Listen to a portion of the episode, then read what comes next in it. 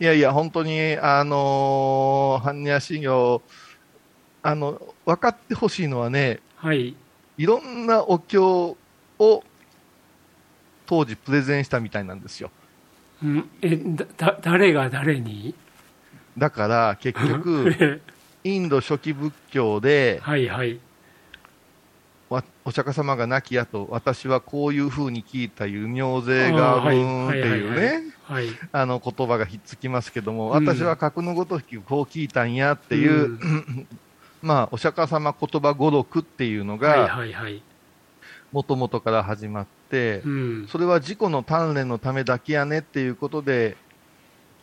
少女仏教、今でいう上座部仏教っていうのが生まれてきた。はいはい。それだったらあんただけが悟り開けるやんかっていうことになって、うん、一億総僧侶にならんとですね、うん、ダメじゃんって、お釈迦様そんなスケール小さいこと言うたんかって、いや、スケールは小さくないってやり合いながら、今度は大乗という考え方ができたわけですよね。はい。はい、僧侶を囲んで、えー、在家の方々も救われようではないかっていうふうにと展開していくわけですよ。うん。でこれを引っ張り出してお釈迦様のお考えとは違うって言っていまだに論じる人たちもいるんだけれども、うん、そして広がってきたのが日本で大乗仏教というのが一番落ち着いた形で唯一完成した状態で今も残っているっていうのが日本という国なんですよ。うん、その時にインドじゃあお釈迦様の語録がどんどんどんどんでき始めるお釈迦様のお弟子のお弟子のお弟子が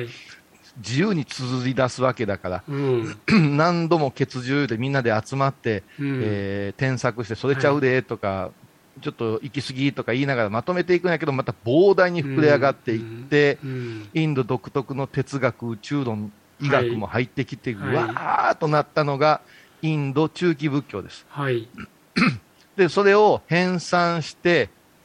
唱えることに意義がある。唱えることによってお釈迦様のお声となって自分の身に入っていくんやいうことがインド中期仏だから今でいう度胸というものが定着するわけです。うん。うん、さあ、じゃあ、今の教科書検定と一緒ですね。うん、どれを使うねん言うたら、その教科書を作る会社、出版社がずらーっと並んでて、うん、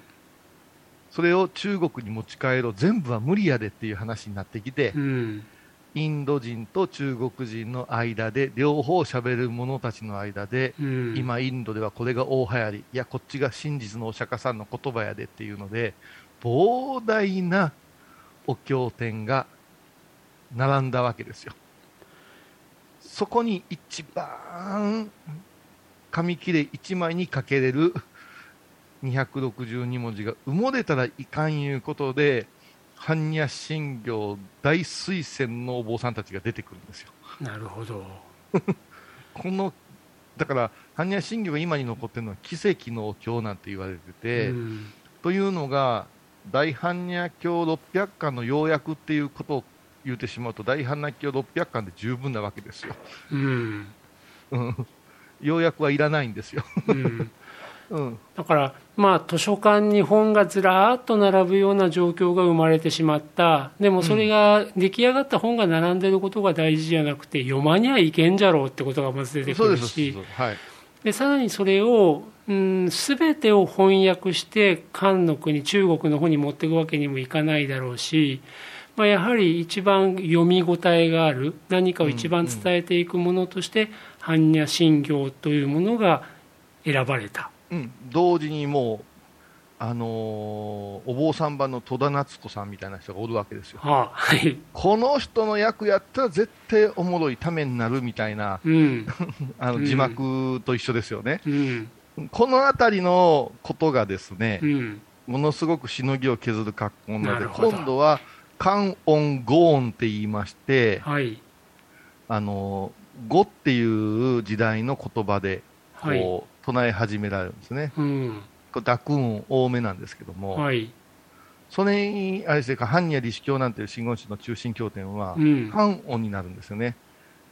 だから、あの、ファーキャーファンなんて言うんですよね。あの、モゼガー文の読み方がですね、頂上を正々って読んだりする。うん、うん、これもね、時代によって、取り入れた発音方法が違うんですよね。うこの両方が変わらずに普遍で日本に伝わっているところもまたすごいことなんですよ。なるほど。お経のね、成り立ちだけ読んでてもワクワクするんですけども。うんでもその優れた翻訳っていうのはその文章の意味文意を伝えるってだけじゃなくて違う音で表される言葉に変換された時に、うん、なんかその発音されて語られた時の音の高さとか体の震えとかそういうのまで含めてなんか翻訳って素晴らしいものってあったりしますよね。ありますよね。だから論文とかでもそうだけども、うん、この先生の論文読んだすっげえ難しいけども、実際に講演来てむちゃくちゃ面白いなっていう、うんうん、あるじゃないですか。逆もまたしかりなんですけどね。逆もようあるんですがっかりすることもあるんだけども、それがもう2000年も前から繰り返し行われてきて、だからあの中国の大きな大陸を渡って朝鮮まで通って日本に入ってきたときに、うん、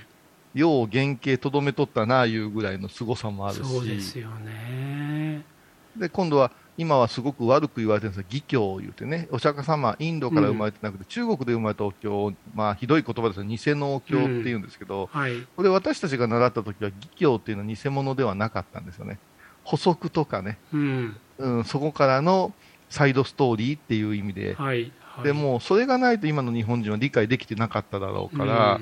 うん、義教という考え方をだんだんだんだん今、もう一遍見直そうっていう動きもあったりして、うん、うん。だからやっぱしね、言語伝達、響きのありがたさなんていうのは、今の世も一緒ですけどね。うん、いや、それは本当に今、うん。詩とか俳句とかをね英語訳、はい、フランス語訳するのがものすごい大変だけど、うん、ましてやその仏様の教えこれを翻訳するってすごいですよね。すごいです。だから今一番難儀してるのがお笑いでしょ、うん、あコメディジョーク日本のお笑いって全然あれで、うん、でも外国人の日本をよく知った人から見るとこんな高度なものはない大喜利なんてあるよねなんていう、はいはいはい。うん、これをどういうふうなニュアンスで教えていくかなんていうのがすごくあって、この間もね、あの、エヴァンゲリオンの庵野監督がインタビューで、私は英語ちょっと習うてみたけども、あっちの人のニュアンスがもうわからんから、私が作ったものを、日本語で作ったものをニュアンスとして受け止めてくれる方を選んだっておっしゃっとったけども、ニュアンスがまた難しい。ですよね。はい。ね、だから、鎌倉時代っていうのは、ある意味、私は仏教、日本仏教は減速した時代と教わったんですよね。うん。うん、みんな一つのお経を分解、解体して自分なりの論法へ持っていくっていう。うん、ですから、禅のその道元さんの般若心経解釈を読んでいくと、もうギャテーギャテーまで行き続かないんですよ。もう色即是空が出てくるから、さあ、やっぱし座禅しましょうよっていう、うん、空を目指しましょうよいうところに話がいってしまうんですよね。だから出足はすっげえ良かった映画やけど監督途中で変わったんかいうぐらいこう後半失速するみたいなところが否めない部分はあるんですね。うん、でもやっぱし日本人の心の中にものすごく響くものを残してくださったのが白隠さんであり道元さんであるんだろうなと思います。それと、まあ、時代背景ですよね。武士が出てきて、はい、精神統一で明日死ぬかもわからんよ言うた時にのんびり唱えとけ唱えとけっていうわけにいかんかったからあの一つ一つを掘り下げて、うん、そうですね。切り出して出していったっていう、この死の美学というか、うん、生の美学というか、うん、そういうものもあったと思うので、ね、この辺はまあそれが日本仏教の全体なんだろうなと思って学ぶべきだとは思います。あの日本の戦後で活躍したコンセプチャルアーティスト、うん、松沢豊さんって方がいらっしゃるんですけど、うん、コンセプチャルですか？要するにね絵描いたり彫刻描いたりしないで、うん、出来事を行うとか、うん、何か想像をかきたてるなんかちょっとした、うん、トリガーだけ提供するみたいなあ、はいはい、そういうアートの活動もある中でその方がね、ギャーテーギャーテーハーラーギャーテーっていうあの言葉を使ってね作品化してるんですよ。はい、へえ。僕は最初その文句があの般若心経だって分かってなかったから何なんだろうなと思ってたけど、まあ、やっぱり行くぞ行くぞ。でおそらくもうかなりそういう宗教のことを研究なされた方だからその方はその分かってやっていたんだと思います。あのギャテギャテをまだどっかでやりたいけど、行こう行こう、さあ行こう、悲願の騎士へさあ行こうみたいな役をするけども、うん。うん、あのいろんな訳し方で、あの聖なる父よ、聖なる母よっていう解釈もあるし、うん、あの塞ぎ込むなっていう解釈もあるし、あのポジティブに物事を持っていくぞっていう要点思考の呪文やおっしゃる方もおるし、うん、それから真言宗ではね、ギャテーシュってギャテギャテ、ハラギャテ、ハソギャテ、ボディーソワカを300とか1000回ずっと唱えるっていう読み方もあります。元気でそうですね。これ心地いいですよ。300回で大体18分ぐらいで唱えれると思うんです。20分あればいけると思うんですけど。えその場合、数珠の玉くぐって数々くりながら、くりながら、ギャテギャテ、ハラギャテ、ハソギャテ、ボディスワガギャテギャテとは、やっぱり先ほどの言語崩壊ですよね。うん、ね。頭と後がね、はい。このね、唱えた時のすがすがしさいうのは、また面白いんで、般若心経を覚えると同時にそっちもやってみられたらいいかなと、21編ぐらいから始められるといいと思います。それって僕が勝手に自分の家のリビングルームでやっちゃっていいことなんですか、いいです、いいです。だって私がから授かったんや思えばええわけで。ああ、なるほど。これが死っていうもんでしょう。その、うん、なんとなく家でゴロゴロ見よう見まねでやってみちゃったいうのは確信がないけども、うん、あ、こういう人に言ってたんだもんねっていうのが確信なので、うん、これが伝授ですからね。いやなんかね、うん、やはり大人えするのにあもう通勤の車が引っかかった時にこうやって読んでていいのかなっていう気持ちもいつもあったんですけどいやいやもうそれはあの高野山おる時なんか歩きながらずっと備え時計の世界ですからね。ああなるほど。ありがとうございます。じゃあ今度ちょっとやってみます、はい、またやりましょう、はい、ありがとうございます、ありがとうございました。9月からもよろしく9月は10月からもよろしくお願いいたします。お忙しい時にありがとうございました。いえいえこちらこそです。ありがとうございます、